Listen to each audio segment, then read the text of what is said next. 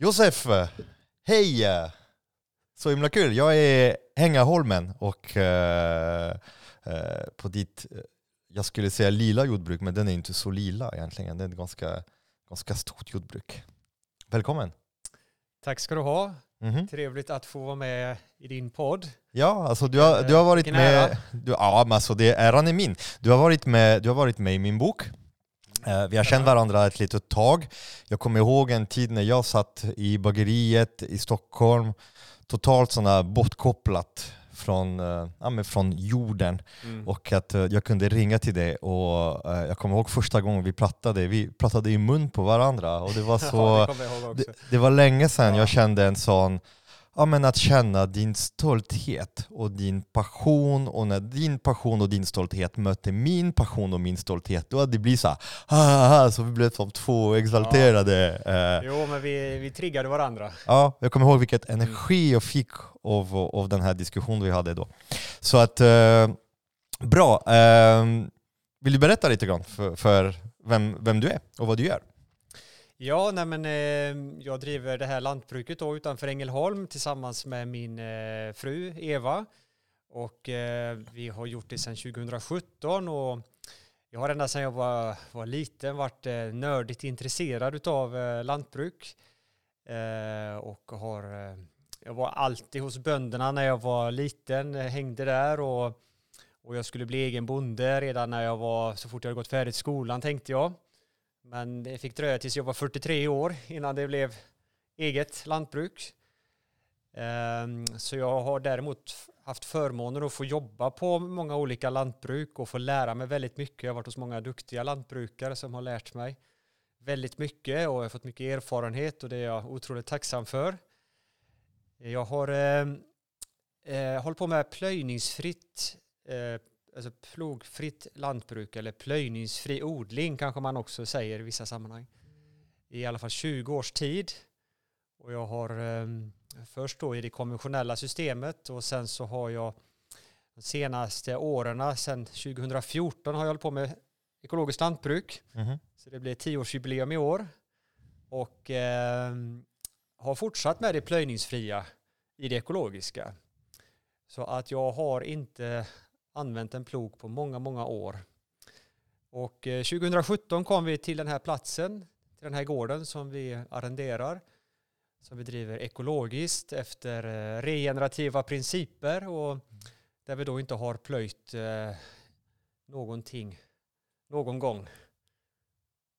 Okej, okay, kan vi, för jag förstår att- plog, alltså plöjning är en, en grej som kom in i jordbruk ganska sent. Alltså om man spolar tillbaka, alltså man, det kommer första djur och bufflar och då börjar man gå in med en liten pinne och gjorde en liten rand i jorden för att kanske öppna vägen för den växten man ska odla.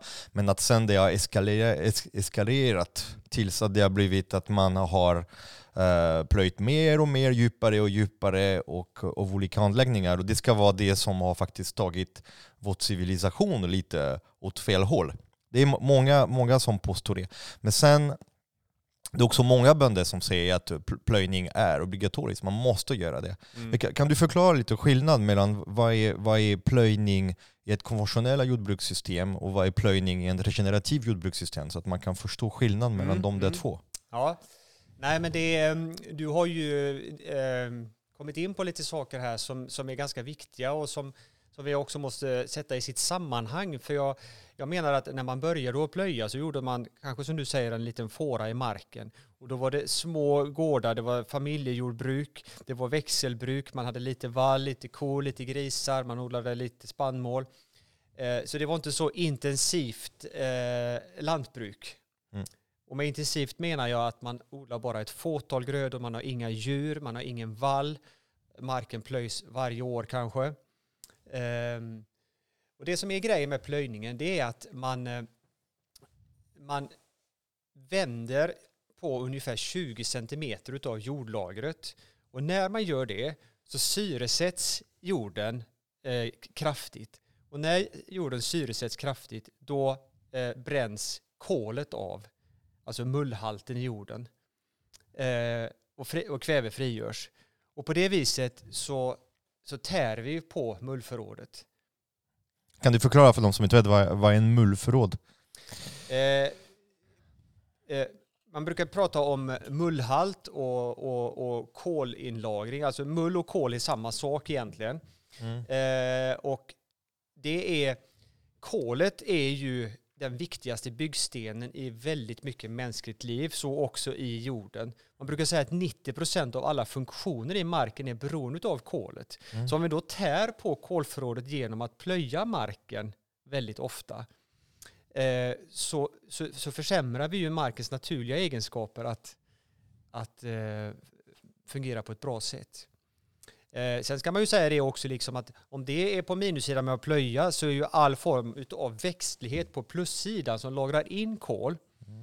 Eh, och det är där det här regenerativa odlingssystemet kommer in som, som jag ser det som en eh, viktig pusselbit.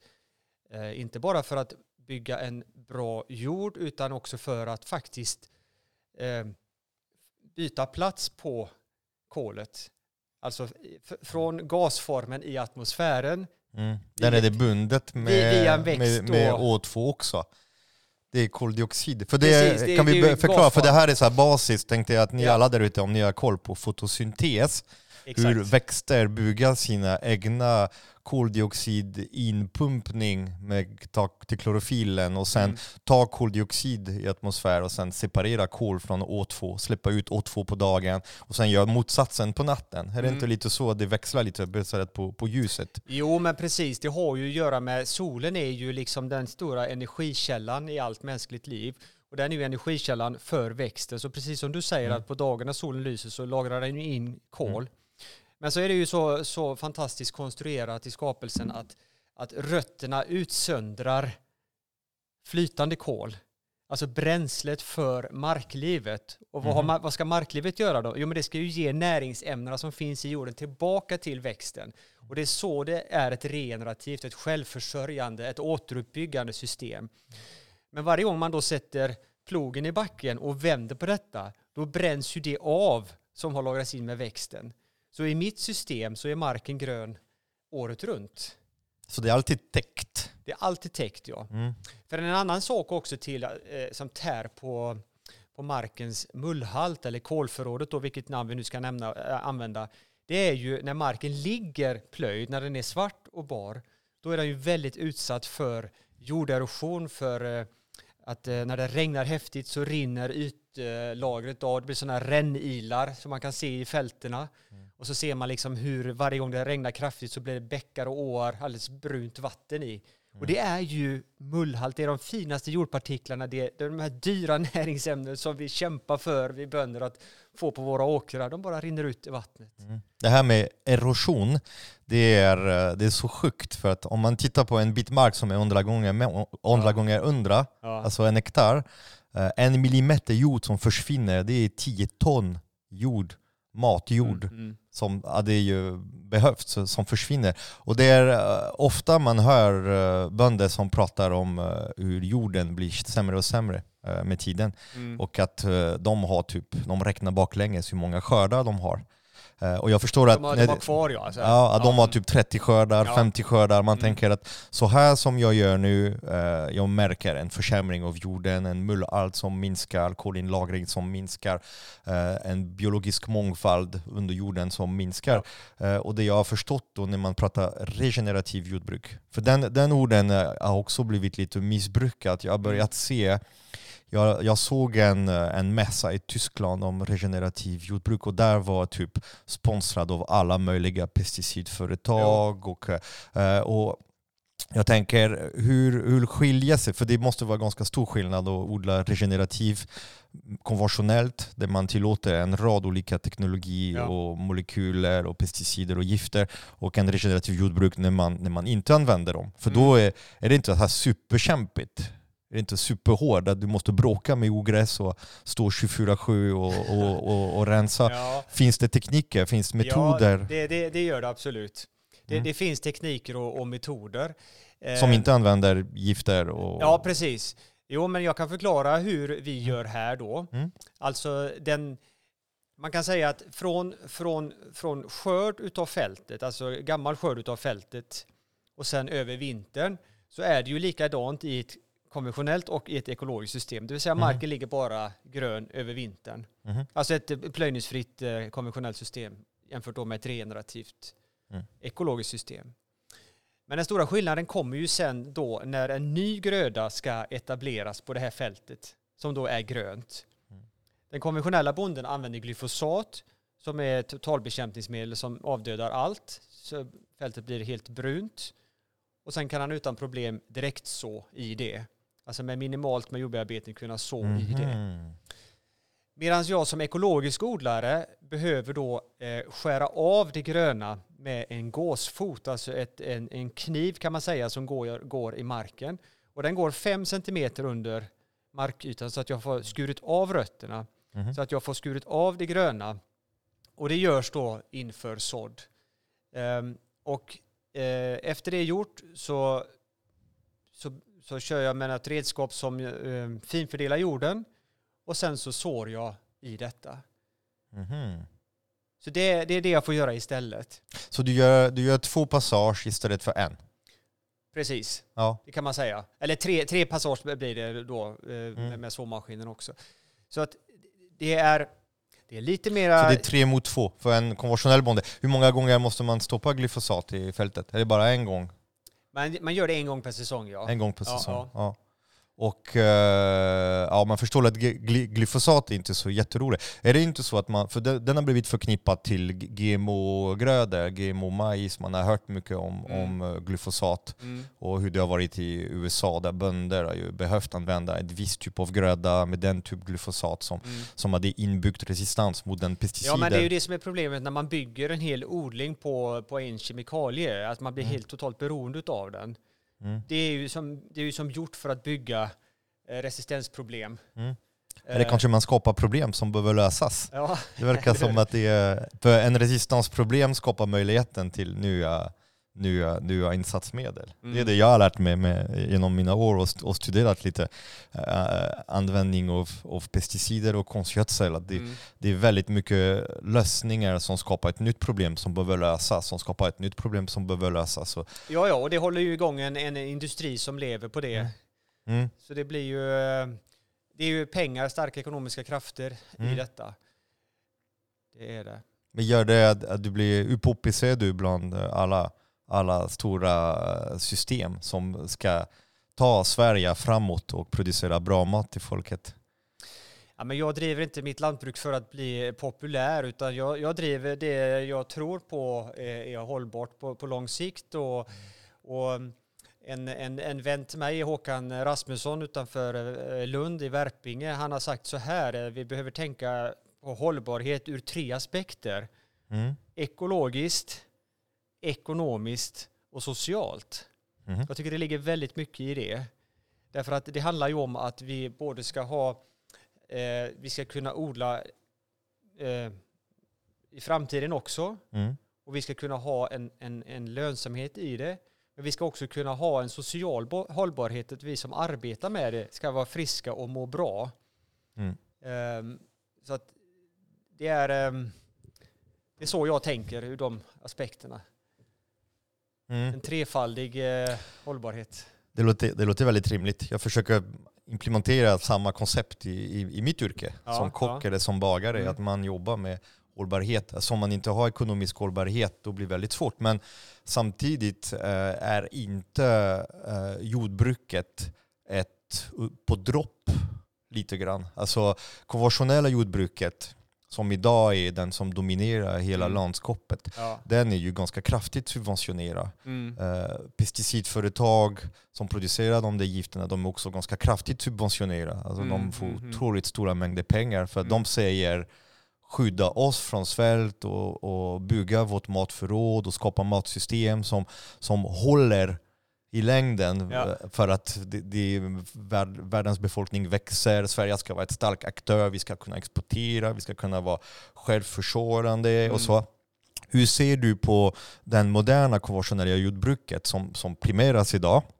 Det är den som Ja. man trycker på. Det är svårare att vara bonde som du.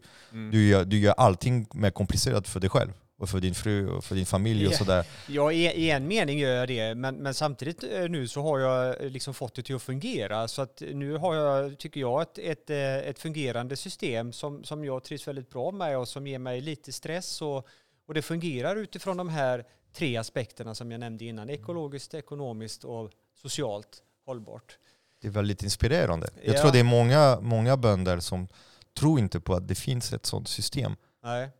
Men det, det, jag vill inflika här också att, eh, att eh, jag tror att den här kemeran inom lantbruket är en parentes, eller kommer bli en parentes i mänsklighetens historia. Mm. Därför att det stora problemet det är detta med mullhalten och det är inte jag själv som har kommit på detta utan det är ju FAO, alltså FNs livsmedelsorgan som, som visar på att eh, över hela jorden globalt sett så har mullhalten halverats sedan kemjordbruket startade. Och det är det som är det allvarliga. Alltså säg från 1950-talet och det är 70 års tid. Mm. Och så om vi fortsätter med det och vi tär ännu mer på mullhalten, vad blir resultatet? Jo, det blir ju att vi ehm, vi får typ öknar överallt. För vad, vad blir kvar när mullen, alltså de fina jordpartiklarna, är borta? Jo, det är ju gruset. Det är ju öknar. Mm. Men man kan, ju, man kan ju odla i grus. Alltså man kan odla i spån, man kan odla i sand, man kan Ja, odla... visst, man kan odla i Så, växthus också. Ja, i- men det är det. Alltså, det finns också en, en era som säger att teknologi kommer kunna ju ta över mullalten. Att, eh, att man kan utrusta eh, våra svenska bönder med drönare, med precisionssprutor, Mm. med superkameror som kan se och laser, rensa Ja. ogräs. Vad, vad tror du om, om den lösningen? Ja, men alltså, jag är inte emot teknisk utveckling, absolut inte. Men jag tror att den tekniska utvecklingen ska gå hand i hand med en, en ny biologisk era. Mm. Det är, det är framtiden. Därför att det löser så många andra problem också. Det löser inte bara bondens problem utan det löser också samhällets problem, en biologisk era. Alltså mer biologisk mångfald ger en bättre jord, det ger en bättre gröda, det ger en, en bättre livsmedel, det ger människor som är friskare. Och så, och, så, och så reglerar vi också koldioxidhalten i atmosfären helt utan kostnad. Bara vi ser till så att planeten är grön. Alltså svårare än så är det inte. Nej, det är, är, det, är, det inte också, är det inte också billigare? Det, Alltså det är väldigt mycket billigare för, för, ja det är billigare för samhället, men det är billigare för bonden också. Mm. Därför att det, det regenerativa, det står ju för ett, ett återuppbyggande, alltså att i större utsträckning självförsörjande system. Mm. Alltså det som växten behöver finns i marken. Om bara marklivet får bränsle av växten.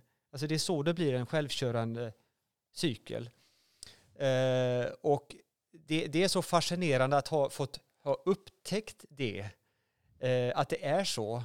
Att det är så eh, smart skapat. Mm. Eh, Carl von Linné sa ju så här när han upptäckte växterna, att han såg Gud på ryggen.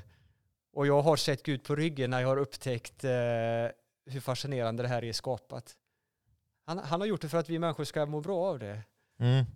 Ja, alltså ibland man glömmer bort att naturen är väldigt, väldigt väl skapade och att eh, Ja. man glömmer bort att den mest hållbara jordbruket som finns det är att använda solljuset som, Absolut. eh, som bränsle istället för att använda olja och kol och gas. Mm. Och, eh, för det, det som hände då du, i, din, i din växling, så du körde 20 år, hälften konventionellt, ganska storskaligt. Och nu andra Ja. hälften är ju regenerativ utan att plöja. Det betyder att du har behövt säga hej då till konstgödsel. Ja men precis. Och hur, hur gör man det? Alltså hur svårt är det? Och, eh, jag förstår att jordarna som du har tagit över eh, 2017, de var drivna konventionellt under ett, ett längre tid. Ja, men det, det var de. de. De var drivna konventionellt. Gården var väldigt välskött av den tidigare arrendatorn. Mm. Eh, men vi började direkt, eftersom jag hade liksom provat på det här regenerativa systemet tidigare, då ekologiskt, där jag arbetade tidigare.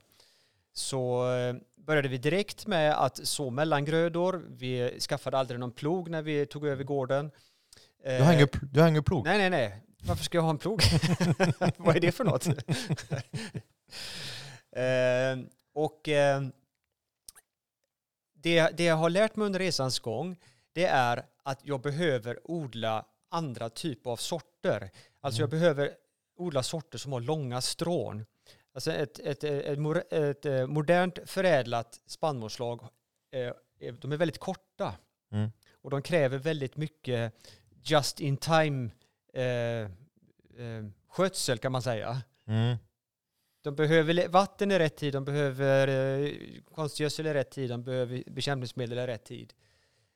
Så att jag har gått ifrån att odla sådana sorter som rådgivningen kan man säga rekommenderar Mm. till att odla eh, kulturspannmål eh, och till att odla havre och till att odla råg som har eh, långa strån, som växer snabbt, som, som konkurrerar med ogräs. Eh, men, på, men ogräs ser jag inte som ett problem därför att ogräs är ju någonting som har att göra med mångfald. Jag får en biologisk mångfald i botten på grödorna. Mm. Ja, de stör inte om de är kortare än den gröda du nej, odlar. nej, tvärt, det, är ju, det är en resurs. Det är ju en resurs i kolinlagringen. Så att det, det, det här med kulturspannmål är ju en fantastisk eh, sak som jag har, eh, som jag har upptäckt eh, och som fungerar så väl i det här regenerativa systemet. Mm. Det, det, det växer snabbt. eh, Det växer ifrån den här mellangrödan som jag har i botten som ofta består av rajgräs och klöver och andra örter. Mm. Det växer ifrån det på våren. Eh, det kräver väldigt lite utav eh, hönsgödsel som jag då använder. Eh, det, det, det har ett långt strå och, och det har också en variation i strålängd så det finns en, en inbyggd mångfald i grödan som gör att den är Själva väldigt sorten. robust Mm. både vad gäller mot sjukdomar, mot insekter. Och det allra mest fascinerande i dessa tider när vi har så nyckfullt väder, det är ju det att kulturspannmålen, den avkastar mellan 3 och 4 ton år ut och år in, oavsett om det regnar eller inte. Medan om jag odlar en standardsort, alltså en förädlad vetesort till exempel, ett vårvete som jag ibland odlar, de torra åren så avkastar den som borde avkasta dubbelt så mycket, inte mer än Eh, alltså den avkastar sämre än kulturspannmålen. Den borde avkasta dubbelt så mycket, Mm. för den är förädlad för att göra det. Mm. Men finns inte vattnet, Då så blir, det, så blir det lägre skörd än kulturspannmålen. Men de och, inte och, så och, och vad har jag då vunnit på det? Nej. Det är det, vi pratade om uh, 10-tonsklubben. Ja, Uh, bondeklubben som, eh, som är väldigt stolta över att de kan få ut 10 ton spannmål mm. av ganska värdelös kvalitet eh, ut. Och, eh, och att, eh, men det, det är ett väldigt eh, stort problem. Det är roligt för det, det du beskriver om jordbruket, att för det att gå tillbaka till eh, metoder som är skonsammare, Mm. som är mer i, i fas med naturliga processer, Ja. som är mycket snällare för allting, har lett det till att också välja grödor som har också ett ursprung i ett tidigare jordbrukstid. Precis. Och det gör jag likadant när jag bakar. Så för mig att börja baka med surdeg, att börja baka med, med skonsamma metoder, Mm. med knåda per hand och Mm. stenmalning och surdeg, långa jäsningar. Det har också tagit mig till kulturspannmål. Som att vi, vi, har, alltså, eh, vi har letts till mot kulturspannmål från varsitt håll och mötts där Mm. någonstans. Där att makes sense, alltså det hänger ihop. Ja. Alltså äldre sorter, de är mindre förädlade, de har, de har också integrerat i ett jordbruk där man har behövt almen ja. och där man har kanske behövt lika mycket almen som själva spannmålet som, Mm, man, mm. som man skördar.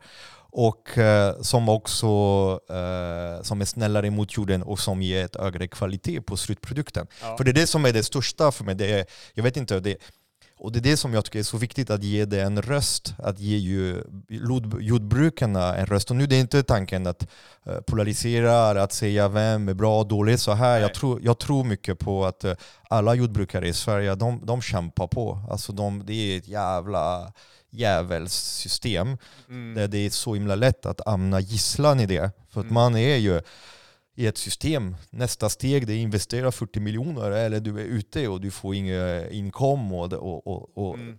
stora bolag puttar mot det hållet för att bonden ska ju skuldbelägga sig hård och, och, och, och att eh, men att i den här djävulssystem det finns ändå lite ljus och ljuset det är att ja, men titta tillbaka och lära sig av den gamla lärdomen och kanske integrera teknologi och moderna tekniken men inte för att göra saker dåliga bara för att rationalisera och göra det lite smidigare så Mm, att det mm. kanske, man behöver inte stå här och rensa ogräs på knäna i, i, i ett fält och att man kan använda en hack och en modern traktor Mm. och kanske titta på bränsle, titta på frö men att bevara biologisk mångfald gamla sorter.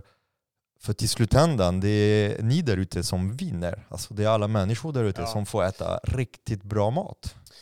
Ja, men precis så, så, så är det ju verkligen. Och det är ju...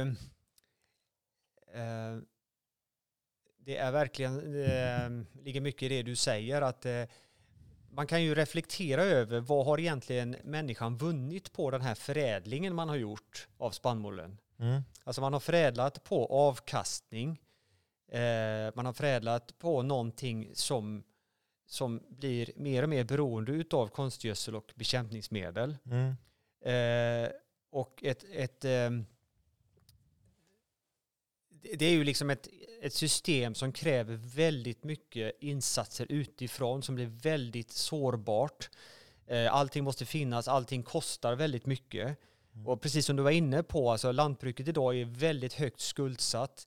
Man sitter i en rävsax där man är beroende utav en viss skördenivå. Och när då vädret slår fel och vi inte får den skördenivån och allting bara rusar iväg i kostnader. Det finns de lantbrukare som menar att vi har haft 40 års kostnadsökningar på ett år. Och när då inte skördarna hänger med och man gör eh, miljontals eh, kronor i, i minusresultat ett år som 2023 som, som var, har varit ett riktigt tufft år alltså. Det tar man ju inte igen på ett eller två år. Alltså det, det jag menar att det, det är inte ekonomiskt hållbart att hålla på med, med sånt extremt risktagande. Mm. Men det, det risktagandet har man ju inte alls om man väljer att odla utan en massa insatsvaror. Alltså, det, det, det är min, ett av mina mål är att bli så oberoende av andra som möjligt. Mm. Alltså jag samarbetar gärna med människor, det är inte det jag menar med oberoende av insatser utifrån Som kommer från långt borta. som kommer långt borta och, och, och som kostar mig massa pengar och som ökar mitt risktagande. Utan kan jag driva mitt lantbruk med minimalt med insatser, ta den skörd som jag får och den, den får jag eh, därför att kulturspannmålen är så tacksamma att odla. Det, det, det, det ger ungefär samma skörd med extremt lite insatser. Mm. Och det är väldigt robust, det ger väldigt bra kvalitet, det är bra för människan att äta. Eh, man blir mätt av det, det smakar bra. Det finns bara ett problem med det här. Det finns ingen industri som köper det. Mm. Ännu. Men varför, eh, varför har vi gått den vägen? Varför har vi byggt ett sådant system som verkar inte gynna någon mer än en liten handfull med stora, stora företag eh, som har pushat det? Alltså vad, vad har drivit lantbrukarna att gå mot moderna sorter, öka eh, insatsmedel, med pesticider, konstgödsel, plöja och alltså var, varför har vi inte stannat där, där vi var innan andra världskriget. Ja, men jag tror att just, just, förklaringen finns just i det du säger, andra världskriget, när Europa låg i ruiner. Eh, då, var man tvungen att snabbt komma igång och bygga, bygga ett livsmedelssystem. Eh, konstgödseln kom på bred front. Växt- Sverige växt- låg inte i ruin. Nej. Sverige har inte varit med i andra eller Nej, men första det följde andra liksom ändå med världskriget. i Europa, så det blir liksom att alla gör Så samma. vi blev dragna i den här... Ja, men eh, lite, lite så ju. Mhm. Och eh, sen kom ju också den industriella revolutionen när alla, alla som bodde på landet skulle flytta till städerna och börja i, i fabriker. Alltså så vi har ju liksom, eh, vi har ju också, det är många saker, det är komplext det här va, men, men alltså det är, det, är en, det är en stor förflyttning av kompetens ifrån landsbygden. Eh, gårdarna blev större eh, och, och, man såg eller trodde man skulle få ett bättre liv i staden och så vidare. Men, men problemet med det här kemjordbruket som kom då efter andra världskriget, där man snabbt skulle få igång en, en, en stor livsmedelsproduktion, det var ju detta att man fokuserade ensidigt vad som sker ovan mark. Mm. Alltså bara vi sätter in bekämpningsmedel och konstgödsel så får vi ut en skörd. Men man glömde av att det långsiktiga under jord. Eh, och saknas det så, så, så, så kommer vi komma tillbaka till Mm. svält och dyrtider vad gäller mat igen, vilket vi redan är på väg in i att maten blir dyrare och dyrare. Mm. Så vi ser ju redan effekterna utav ett felaktigt management. Vi är tillbaka till att mat kommer bli dyrt. Skördarna kommer sjunka. Och det är, ju det, det är ju det bonden ser år efter år Mm. när den biologiska mång, äh, mångfalden sjunker. Han ser det liksom att, äh, att äh, marken den blir packningskänsligare, ähm, äh, skördarna minskar, Um, han måste köpa en större traktor för att dra samma redskap. Um, och, och, risktagandet ökar. Uh, så det är många, och jorderosionen ökar ju också um, i takt med att det regnar intensivare och det regnar mer. Mm. Så det, det, är, det är ett... Det är starka ekonomiska krafter som styr lantbruket idag, det skulle jag vilja säga. Mm. Och det, det, jag håller helt med dig. Bönder idag vill väl. De vill producera en bra sak. De, de, de är stolta över det de gör. De är rädda om miljön. Ehm, jag, kan, jag tror jag kan göra mig till tals för de flesta lantbrukare. Men problemet är att det är väldigt mycket en industri som styr och bestämmer. Mm. Det är, de, det är de som köper ja. slut, slutråvara. Precis. Uh, och industri, vi menar ju båda lantbruksindustri såsom livsmedelsindustri ja, ja, som, precis, ja. också byggt ett mm. segmentiserat system som tar handel, vara på handeln allting. Handeln är ju med i den kedjan eh, också ju. Ja, mm. alltså handeln är ju såklart med för det är de, det är de som tjänar mest pengar på det hela.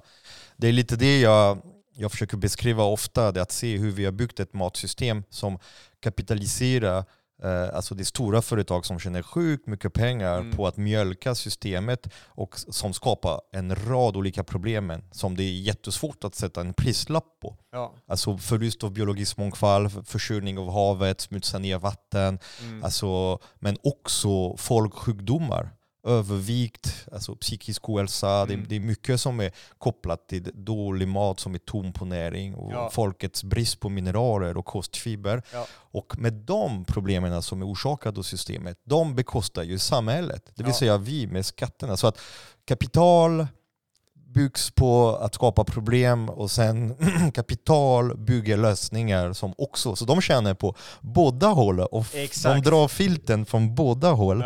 Um, och det är därför jag tycker det är så viktigt att sådana som du ju klipper bandet med båda delarna. För dels har du lyckats befria dig från insatsmedelled. Mm. Att kunna, ja men du odlar, du, du, du, du sköter ditt jord. Mm. Du, du är jordbrukare, du är inte jordmissbrukare.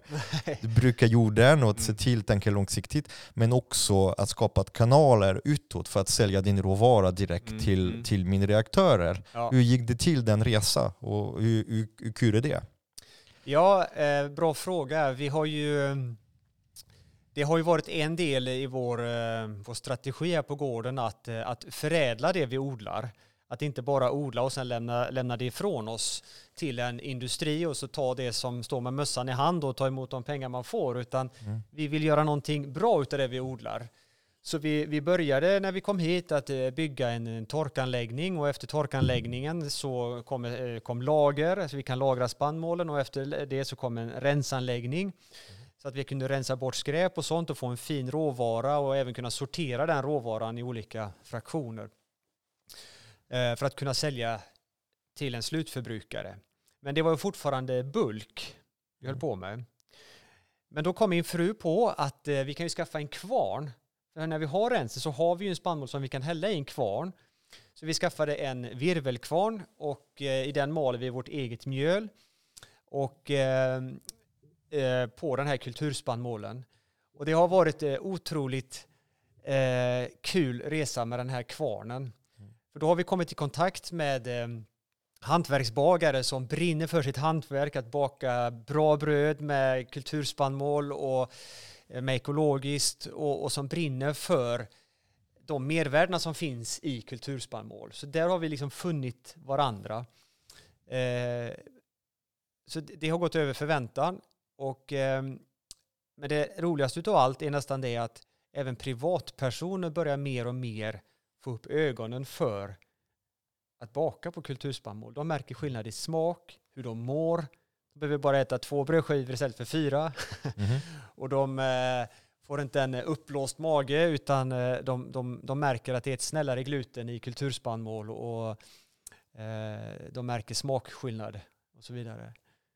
Så det, det är mycket mm. roligare att, att, att stå och tala med en kund och, och hålla sin mjölpåse i handen än att sitta i sin lastmaskin och fylla en lastbil, 40 ton, åker iväg till en industri Mm. som bulkproducent och sen vet man inte var det mjölet hamnar någonstans. Nej. Det kan hamna var som helst. Den hamnar så på samma marknad som stål och guld och Ja, koppar. men lite- lite- det handlas ju blir på en, samma det blir en typ commodity. marknad. Ja, ja, alltså, det ja. hamnar på världsmarknader och efterfrågan, tillgång, pris ju kommer styra. Mm. Du, alltså, jag tror att många tror att man, man odlar spannmål och sen tröska och sen det är klart och så. Men eh, du, du, du nämner några viktiga steg som är att just kulturspannmål, de har ju ganska mycket skal omkring sig. Ja, Eh, Det vill säga att när man tröskar dem, det är inte klart. Det är ganska mycket jobb kvar. Man måste torka dem och Mm. komma till ett viss fuktnivå. ja, just det. Mm. Det är väldigt viktigt så det inte blir mögeltillväxt. Ja. Och, eh, och sen för att stoppa utvecklingen också, för frön är ju levande. Det är ett levande kapsel av liv. Så att det är viktigt att torka den så att de där livprocesserna bromsas. Ja. Men sen det är massa annat. Det är massa frö, ogräs Ja, och det är stenar Mm. och sen det måste skalas. Och, och alla de där processerna, det ser man inte. Nej. Eh, och det är ganska otacksamt. Alltså det är dammigt, det är jobbigt, det är tufft, det är tungt. Och det är, jag vill bara påpeka det för dem där ute som tycker att eh, odlare som säljer spannmål som ni ska mala själva hemma Mm. kostar inte så mycket mindre än mjölet. Nej. Det är just på att malning det är ett litet mikrosteg i ett helt process. Och Jo. att när man har gjort det hela rubbet, att Mm. mala eller inte mala, det är en liten grej egentligen. Ja, det är Eller det hur? faktiskt. Det det Det är det därför- sista, sista steget kan man Ja. säga i, i, kedjan. Ja, det är det. Och det är därför. Men så mycket glädje man får när man plötsligt kan få ta på ditt mjöl. För den är så himla levande och just virvelmalning är en sån fantastisk målning för den har allt. Den gör att Ja. hela kärnan kan vara kvar, kliet blir fint fördelade, Mm. Den gör att den binder mer vätska, man får mer gluten, alltså Mm. man får mer glutenbildning som gör att degen kan bli luftigt och elastiskt och eh, med en lång jäsning sen kan man bryta ner den här glutenet så att det gör att man får inte ont i magen. Och sen är smaken, alltså det är så sjukt mycket bättre. Så Ja. Ingenting att förlora. Det är lite det som är sjukt. Varför har vi byggt ett system som alla förlorar eh, på istället för eh, bygga system som faktiskt gynnar alla och eh, eh, jorden. För hur kan vi ha byggt ett jordbrukssystem där man inte tar hänsyn över det som är under markyta? Är inte där allt händer. Kan du berätta lite om din växtföljd, hur du fungerar, för, hur du gör för att dels fixera kväve. Mm. Växter behöver kväve, fosfor, kalium. Mm. Det är deras grundämne. Det är Ja. deras protein, eh, fett och, och, och, och, och, kolhydrater eh, som för oss. Mm. Hur får du in den in i jorden? Du nämnde lite så här hönsgödsel, men hur gör du med kväve till exempel? Ja, nej men precis. Eh, En del av kvävet får jag från hönsgödseln då och sen så har jag ju då också de här mellangrödorna och med mellangröda så är det en gröda som växer mellan det skördetröskan har lämnat fältet Mhm. och tills eh, en ny gröda ska etableras, alltså i eh, april månad. Och vad, vad är det för något? Mellangrödan består av rajgräs, eh, eh, klöver och klöver är ju en kvävefixerande växt. Mhm. Rajgräs är expert på att lagra in kol, den har ett otroligt... Eh, Rajgräs. Rajgräs ja, det är, det är ett, Raj, raj. gräs. Det? Eh, det är ett gräs som har ett otroligt stort rotsystem, så det Okej. lagrar in riktigt mycket kol i marken. Mhm. Eh, och sen eh, är det också olika örter. Så jag strävar efter att ha fyra olika familjer för att maximera mångfalden i fält. Så, det, så Mhm. växterna kommer från fyra olika växtfamiljer. Eh, Är det, för dud, är det dud process att göra så? Nej, det är det inte. Därför att eh, det här det är självregenererande. nu blir det tungvrickning här. Eh, Jag måste påpeka att det, det är minus 10 grader här där vi är, så det förklarar varför vi är utrustade med mössa. Och jag, Men jag vi tog bara en tröja, jag tänkte, jag tänkte ja, det är hårda här. Ja. det är därför det, det, det kan vara att checken är lite, lite stel. Just det, bra förklaring. Mm. Eh, nej, men det är ett... Eh, eh, det kommer tillbaka varje år. Okej, Alltså det är det- perenn, uh, eller de sätter Nej, sina de, egna de, frö? de, de är... Jag, jag, det är så att säga, jag beskrev ju tidigare då hur jag gör när jag ska så ny gröda, att jag skär Mm. av det med, med en maskin som skär av rötterna så att de Mm. dör. Så att den nya grödan, när jag har sått den i de här växtresterna, de är Mm. fortfarande på ytan. Mhm. Det är jätteviktigt att alla växtrester är på ytan, för maskarna vill ha ett, ett, ett, eh, smörgåsbord och gå upp och plocka uppe på ytan och dra ner. Mhm. De vill inte att vi ska vända på jorden. Jag tror att maskarna gillade att gå horisontellt och så, men de går Nej, de går- vertikalt också. Precis, de går vertikalt. Alltså de, de viktigaste maskarna, de djupgående maskarna går vertikalt. Mhm. Och, och där är ju också ett problem med alla jordbearbetande maskiner som går, Som packar och... ja, som skär av alla maskgångarna. Så, eh, men vi var ju i detta med vad, vad mellangröda är för någonting och, och Mm. du frågade om, jag, om det är en dyr process, men det är det inte därför att eftersom jag inte använder glyfosat och dödar av det så växer det om igen. Men, men grejen för mig det är ju att kunna, kunna bromsa den här gröna massan som är så viktig för mig. Mm. Både fixera näringsämnen och, och, och om, omvandla koldioxiden till bundet kol. Den får inte störa den nya grödan som jag sår. Mm. För det, som, det starkaste rotsystemet vinner. Mm. Men jag, ju- jag vill ju att det ska komma tillbaka som en bottengröda i Så du dödar inte dem, du bara jag dödar inte. bromsar den? Man kan Du- säga att jag bromsar det. Det ser ganska dött ut, men sen när det börjar regna och så igen så, så kommer det nytt om igen. Så det gör ju systemet otroligt kostnadseffektivt. Jag Mm. behöver inte köpa in nytt utsäde. Ehm, så att det, det är ett, ett sätt som ehm, fungerar otroligt bra. Eh, och då får jag en del kväve där.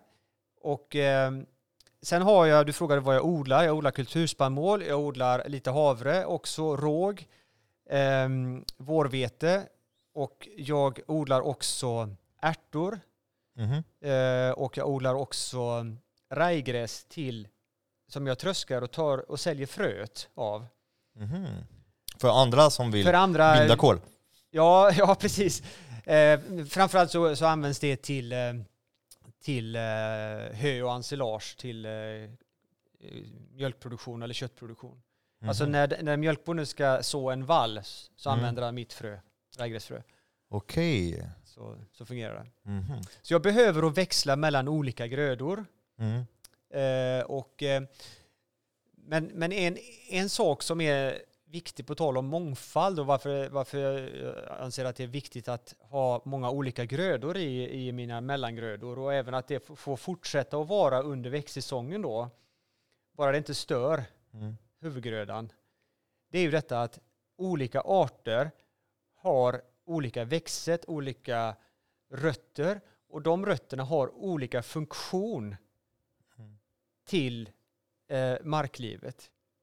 Det är som att, eh, som att marklivet pratar med växternas rötter. Idag Mm. vill jag ha lite fosfor och den, och den andra de vill jag ha lite kväve och så. Det, det är liksom ett samspel. Men Mm. det samspelet sätter vi ju ur funktion när vi öser ut allt kväve på en och samma dag. För hela säsongen. Mm. Men så fungerar ju inte växten. Den behöver lite, lite kväve, lite fosfor, lite kalium, lite mineraler och spårämnen. Mm. Och det är rötterna som, som levererar det. Och plantan med sina blad eh, binda kol, gör det till socker och sen Mm. skjutsa ner socker ner i rötterna och ge mat till svampar som till sin tur ger tillbaka en massa fosfor. Alltså, det, det är en symbiotisk, och det är Det- jag gillar med det, för när du beskriver det, eh, det, det låter lite som när jag tänker på surdegen, vad den gör. Alltså det är som en spjälkning, Ja. matsmältning, Mm. nedbrytning, symbiotiskt arbete som är extremt komplext, som vi har rationaliserat så pass grovt och gjort det till superenkelt. Eh, Jag brukar jämföra det, det är som om, om man skulle dricka Red Bull en hel dag eller i tre dagar. Typ. Ja. Visst funkar det, för det Mm. finns lite så här, man, det känns bra men in i djupet, det blir inte så bra. Alltså det är ändå, vi får det inte är ju glömma snabb bort. energi liksom. Det är, Ja. Men, men eh, långsiktigt håller det inte. Och alla näringsämnen bildas under marken. Ja. Det är det här symbiotiska arbetet som Mm. binder mineraler, eh, få mi- vitaminerna och få allting ju att komma in, in i själva grödan som sen vi ska Precis. äta. Mm. Så det är ändå ganska viktigt att tänka på det som Mm. händer under jorden. Och det är det jag menar också med biologiskt hållbart system. En kritik som man kanske får då från, från konventionellt lantbruk det är ju att, eh, att eh, du producerar bara hälften av vad din mark kan Mm. producera. Mm. För hade du öst på med konstgödsel så hade du fått mycket högre skörd. Ja, så är det om allting stämmer vad gäller med väder, eh, Mm, så att det mm. regnar vid rätt tidpunkt och så. Men frågan som jag tror vi måste ställa oss är det, producerar vi eh, vad systemet tål på lång sikt? Eller Mm. tar vi för höga skördar på bekostnad av våra barn och barnbarns Ja. eh, jordbruk? Det är ju det, det är den frågan vi måste ställa oss. Mm. Och det är ju den hela samhället måste ställa sig. Vill man låna på sina barn och barnbarn? Exakt, exakt. Det, det är det vi gör nu, Ja. eller hur? Och jag, och jag menar att jag behöver ju inte producera mer än hälften så mycket om jag producerar rätt saker på fältet. Det vill säga ett kulturspannmål som du bara behöver äta hälften så mycket av som ett Mm. förädlat vete. Ja. Så, Nej, jag håller fullständigt med det dig. är, Det är eh, kvalitet och att eh, vi har också en klimat som förändras mm. och eh, det, det man vet det kommer bli mer ojämnt och det blir mer period med torka, med mm. regn. Nu förra året, 2023, vi har fått båda.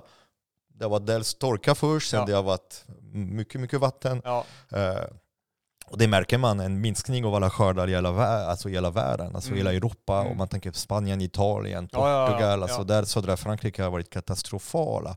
Och plötsligt blir ju väldigt, väldigt sårbart. Eh, men eh, för jag tänker, det, det du berättar nu, det låter så himla bra, det låter så, så himla spännande och jag kan tänka mig att alla känner varför satsar man inte på det? Och varför eh, det är fortfarande den typ av metod är fortfarande så himla kontroversiell, tanken på att den verkar vara så, så himla bra. Alltså hur, um, hur ser du på framtiden? Är det fler som vill börja jobba så här? Känner du att det, det har blivit lite vind under vingarna? För du, vad jag har förstått du har fått ganska mycket motstånd, blivit motarbetat. Eh, Jo, jo, i ditt det, tankesätt. jo precis. Det, det, har ju, det har ju ofta varit så liksom att eh, ja, ja, du kommer nog snart att komma till insikt och, Din gå drömmare. till... idealist där. Men eh, det, finns, det finns lite förklaringar av av, av det och, och det är ju att, att eh, eh, många bönder är, är till åren komna, alltså det är väldigt hög medelålder i lantbrukskåren. Mm. Och eh, har man hållit på med ett system i hela sitt liv och man snart har tänkt att sluta, då ändrar man inte på något. Det, det är en förklaring. Men jag märker ju i den nya generationen, den unga generationen som kommer, där är ju ett helt annat intresse för det här. Mm. Så, så, så, så jag menar det att det, det, är, det finns definitivt eh, hopp eh, vad gäller en förändring. Mm. Eh, det, det gör det. Och, och jag ser ju att intresset ökar för eh, regenerativ odling. Verkligen. Mm. Går det tillräckligt fort så att vi kan kontra? För att eh, du, du sa innan att eh, vi har förlorat väldigt många bönder, vi har förlorat många som har flyttat till städer också. Mm. Men vi fortsätter förlora bönder. Jag träffade Pim Bent som jag spelade ett avsnitt med som jobbar Mm, på mm. Naturskyddsförening. Ja, ja. Och han gjorde ju tillsammans med Naturskyddsföreningen, de gjorde en rapport om, eh, om jordbruk där de jämförde småskaligt, storskaligt och den sociala sammanhanget också. Ja. Det var väldigt bra, de tog upp den sociala. Det var, det var ekonomisk, det var ekologisk och, Mm. och samhället som Ja, var det. inbakat. Vilket jag, jag tyckte också var väldigt bra, bra gjort. Och där, och där ser man att det, det minskar. Alltså jordbruk blir större och större och det är färre och färre bönder. Så Mm. nu, och det märks som jag vet inte, nu senaste åren man ser det, man har tappat så mycket mark som odlas ekologisk. Eh, Ja. Försäljning av ekologisk mat har gått ner. Mm. Så du, du pratar om någonting som är så fantastiskt, som borde ha vind under vingarna, som borde ju blomstra, Mm. frodas, för det är sunt förnuft, det, det är ekonomiskt Ja, positivt. ja, det är ekonomiskt men ändå, det, är- går, det ja. går baklänges. Och den, den, den ekologiska maten är ju, är ju knappt dyrare än den konventionella heller idag. Så det, det, det, det är märkligt egentligen att det backar så mycket som det gör. Men det kan vända igen. Och, ehm, det, det är ju inte konstigt att en ny ung generation tvekar inför att ta över ett lantbruk idag. Mm. För det har blivit sån enorm kapitalisering i mark. Alltså mark har blivit så otroligt dyrt. Eh, Vad och kostar, går- vad kostar en, en hektar mark i Sverige? Alltså en bra... Ja, i, i, i bördig. Sverige det är väldigt skillnad på om det är de bästa jordarna i Skåne där de kostar kanske 700 000 har jag hört per hektar. Okej. Eh, och um, långt upp i norr så är det ingenting. Ingenting. Ja. Ja, eller väldigt lite. Jag, jag vet inte vad det, vad det är uppe i norr. Men 700 000 Men det är- det är väldigt- på en hektar, det är okej. det är 100 meter gånger 100 meter. Ja. Det, är, det är det är, mycket vä- det är pengar. väldigt mycket pengar. Och, och ehm, om, man, om man då tänker sig att eh, man har eh, eh, eh, en ränta på, på, på 1 procent Mm. så är det 7 000 kronor per hektar. Har Mm. man en ränta på 5 procent så är det 35 000 kronor per hektar. Mm. Och då förstår du själv att om, om, en, eh, om, om en spannmålsgröda ger eh, 10 000 kilo per hektar på de bästa jordarna konventionellt då, om, om, om man får eh, 2,50 för den, då är det 25 000 kronor i intäkter. Mm. Men marken kostar det 35. Och vi pratar inte ens om utköp på utsädet, Nej, det är det jag menar. konstgödsel, pesticider, Så, så fungicider. det, det, det, det, det, det är ju bara back, alltså. kapitalstarka personer som kan köpa det. Okej. Ofta företag eller, Mm. eller andra. Va? Eh, och sen det, det är ju det ena då, att det är ett, ett, ett stort risktagande. Men sen är det ju också då ett risktagande att du, du puttar in en massa pengar i början på året och sen vet du inte vad du får ut i slutändan. Nej. Alltså vilket annat företag i vilken annan bransch skulle göra på samma sätt. Men så håller vi i lantbruket på Mm. år efter år med ett risktagande som ingen annan skulle orka leva med. Mm. Det vill säga i slutändan vet du inte hur mycket pengar du har att leva på. Nej. Så att det, det är ju vardagen för många lantbrukare och dessutom då jobba väl, i perioder väldigt mycket under dammiga, skitiga förhållanden. Mm. Så att det är ju, jag tror att vi i samhället måste uppgradera synen på lantbrukare. Att Mm. vi, vi, är, vi är inte bara eh, livsmedelsproducenter utan vi är också planetskötare. Japp. Vi gör någonting bra för människor Mm. i staden. Inte bara producera mat, ni också, alltså som för dig till exempel som, som sköter ditt jobb exemplariskt, det är att eh, producera bra mat men att göra det på ett långsiktigt sätt. Du tänker på nästa generation. där. Ja, jag tänker på nästa generation och jag tänker också liksom på att det jag producerar, det ska människor må bra av att äta och inte bli sjuka av. Mm. Plus att jag har marken grön så jag lagrar in en massa koldioxid året runt. Att min fotosyntes den kör året runt i princip, så länge det är grönt på fältena. Det är häftigt för Sverige har ett speciellt förhållande. Jag, för mig som är från Frankrike, alltså eh, i maj, juni, juli, alltså med de där 16 timmar solljus, alltså det är klart att det, det är optimal för kolinlagring, det är Mm, optimal för odling av, av, av mat. Och eh, det, det känns bara som att man har ändå levt lite gött nu senaste 40 år i Sverige Jo, jo. där man har kunnat ju ärva ett efterkrigläge, Mm. eh, inte blivit skuldsatta så mycket Nej. av första och andra världskriget som man har inte deltagit. Eh, och sen bara tagit den här industrialiseringen av jordbruket, tagit alla insatsmedel, alla behjälpningsmedel och sen kapitaliserat på den. Och sen nu man börjar se också baksidan, samtidigt som att vårt jordbruk det är den sista som kommer kollapsa i Europa. Mm. Vilket gör att man har inte så bråttom kanske längst upp i de höga sfärerna. Men det där jag tycker det vore bra om vi kunde vara proaktiva och försöker ju lyssna på sådana som du som, och som också inte bara babblar, som också byggt modeller. För det, det är inte ett litet jordbruk du har heller. Du, det, du sitter inte här eh, och kör uh, Mandelmans trädgård eh, eh, som är också fantastisk. Nej, nej, nej Men, det, eh, det, det- det, här är ju liksom i, i storskalig Ja. odling. Jag menar, jag och min fru vi lever ju på vårt företag. Ja. Så att det, det är ju inte så att det kommer in pengar någon annanstans och subventionerar vårt lantbruk, utan vi måste ju Nej. leva på det här. Så att jag menar, Mm. det här fungerar på ett ekonomiskt plan. Mm. Absolut. Och du säger till och med att ni är lyckliga, att ni klarar er bra och att ni är stolta.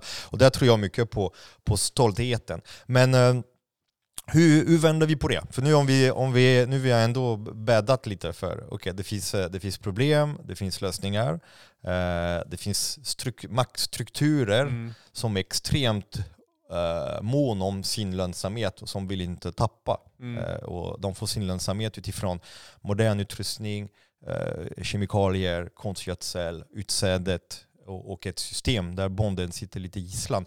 Hur kan man fasa ut det här systemet och hur kan, hur kan vi... Är det, är det bara konsumenten som ska göra jobbet eller kan man sätta lite press på jag vet inte, hur är det på lantbruksskolorna? Alltså de metoderna som du implementerar, det, har, du, har du lärt dig själv eller är det någonting som du har lärt dig på, på en skola? Eller finns det kurser, utbildningar? Mm. Gör du utbildningar?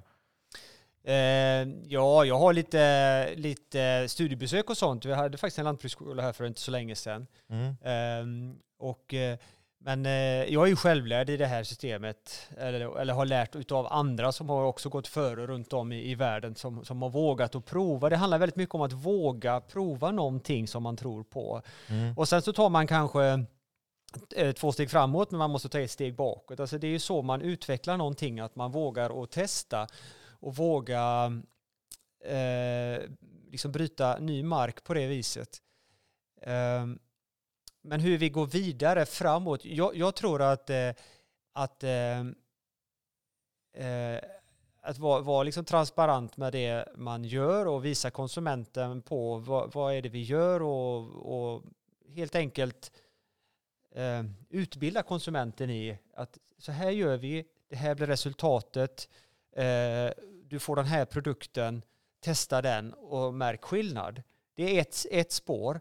Eh, och, och, eh, och, det andra är ju faktiskt att, eh, att utbilda konsumenten genom eh, politik eller genom kampanjer, att, eh, att visa på att, att ni gör stor skillnad i vad ni handlar för någonting. Alltså anstränger för att liksom hitta de här bra produkterna. Mm. För att om det blir en stor efterfrågan på det, då kommer många fler bönder hoppa på det.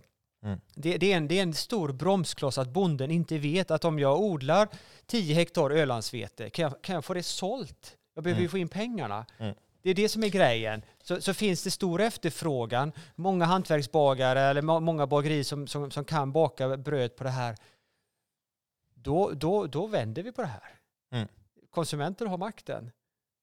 Ja, och eh, dagligvaruhandel har också väldigt mycket makt och ansvar. Jo, men om inte eh, konsumenterna köper det som dagligvaruhandeln ja. ja. Men, eh, men och det handlar ju väldigt mycket om, om hur de promotar sina produkter. Mm. Och, ja. och, det är väl du själv som har sagt det, allting som man behöver sälja med reklam, det ska vi inte köpa, det ska vi inte äta, för det, det är dålig mat. Bra ja, mat precis. säljer sig själv. Om man har en bra produkt, man behöver inte ha en fin förpackning eller, eller, eller, eller mycket reklam. Nej. Men där ser vi, alltså jag, jag, jag såg att uh, Salt och Kvarn hade behövt uh, sparka rätt många, för de har gått ner så mycket i omsättning ja, och att uh, det är väldigt många som har slutat köpa ekologiskt och det är mycket mm. dagligvaruhandel som har slutat tagit in ekologiskt. Därför jag blir orolig att jag, när jag ser att det går, att det går mot fel håll. För mm. det, gick, det gick bra ett tag, det gick upp. Ja, ja. Mm. Vi hamnade på en produktion på 20% av ekologiska mm. livsmedel i Sverige och nu är vi tillbaka till 16% alltså mm. på bara ett år. Mm. Så att um, men det är ju så en marknadsekonomi fungerar. Liksom mm. att om, det, om det inte finns ekonomiska incitament, då, då, då lämnar ju lantbruket det. Så det, är ju, det är ju, finns ju naturliga förklaringar till det. Mm. Men jag tror att det lika fort kan svänga tillbaka. Mm. Om vi bara börjar handla rätt saker. Ja, men det, det hoppas jag. Och det är upp till oss alla att mm. just börja gynna de där hållbara system. Mm. Och, uh, men det börjar med att förstå dem ordentligt. Därför det är så bra att du kan förklara och att man kan se en... Uh, därför jag har tagit mig hela vägen till uh, Hängaholmen. så att ni ser, och sitter här och fryser i en fantastisk gårdsbutik där vi är där folk kan svänga förbi och köpa, köpa en av världens bästa mjöl. För det är det som är så häftigt, vi har ett superspännande egen förutsättning här i Norden där vi har mm. en, en jord, en bördighet, en klimat ja. eh, eh som är speciell, som inte finns någon annanstans. Och jag tycker ska vi börja vara väldigt, väldigt stolta över och det där stoltheten, stoltheten är ju det som eh, drivmedel, som driver ju passion, som driver ju också eh, ja, men den här kraften att gå framåt och att drömma och att få hopp framöver. Mm. Mm. Hur, eh, så vi tar det här, eh, vi tar det här vidare eh, eh, och förhoppningsvis min bok som släpptes nu som uh, pratar om kulturspannmål tror jag har mm. gjort lite grann. Jag hör jättemånga som börjar baka på kulturspannmål och som uh, och jag rekommenderar om ni kör där nere i Österlen att, uh, förlåt, det är inte Österlen, vi är på andra Nord sidan nordväst, Skåne. Nordvästra Skåne. Nordvästra Skåne. Nordvästra Skåne. Ja. Jag, det, det, är tur att jag är... Vi är och Kullahalvön. Tur att jag är utlänning. Ja. Att, jag, jag var 26 år gammal när jag kom till Sverige, så att, eh, ni får ursäkta min, eh, min geografi. Men uh, om ni kommer förbi här, man ser det är ett stort skylt, det står gårdsbutik och det är ägg och det är uh, fantastiska mjöler att, att köpa. Är det någonting du vill bära, bära vidare? Alltså, tänk så här, unga som är på jordbruks lantbruksskolor, som Mm. är agronomer i landet, eh, kollegor till det, andra jordbrukare som kanske eh, lyssnar på det här och som känner fan det här kanske låter spännande. Kan man, kan man småbörja, alltså baby step? Om man har så här 400-500 hektar monokulturer, konventionell, kan man, kan man småbörja bara testa? För jag antar att det här är ingenting man kan göra över natten. Ta ett 500 hektars jordbruk som rullar med 160 miljoner i lån Nej, nej. och nej. plötsligt börja göra plöjdfritt ekologiskt jordbruk på kulturspannmål. Nej, Nej men vi, vi, vi måste komma bort ifrån det här att eh, bara det är stort så är det, är det fräckt och det är bra. Det finns ju ett mantra i branschen som heter så här, om du inte växer så finns du inte. Mhm. Men det har ju lett också till ett enormt risktagande. Mm. Och där det inte, många gånger inte är socialt hållbart. Man bränner ut sig helt enkelt. Mm. Familjen orkar inte med det. Nej, men jag vill säga till den yngre generationen, satsa på lantbruk och satsa på det som du tror på. Och lägg örat mot rälsen och lyssna på vad, vad människor eh, vill ha och vad de mår bra av. Så kommer du få framgång. Mm-mm. Kulturspannmål åt folket. Yes, Vi behöver en revolution. Yes. Tack så mycket Josef. Ja, kul att vara med. Tack.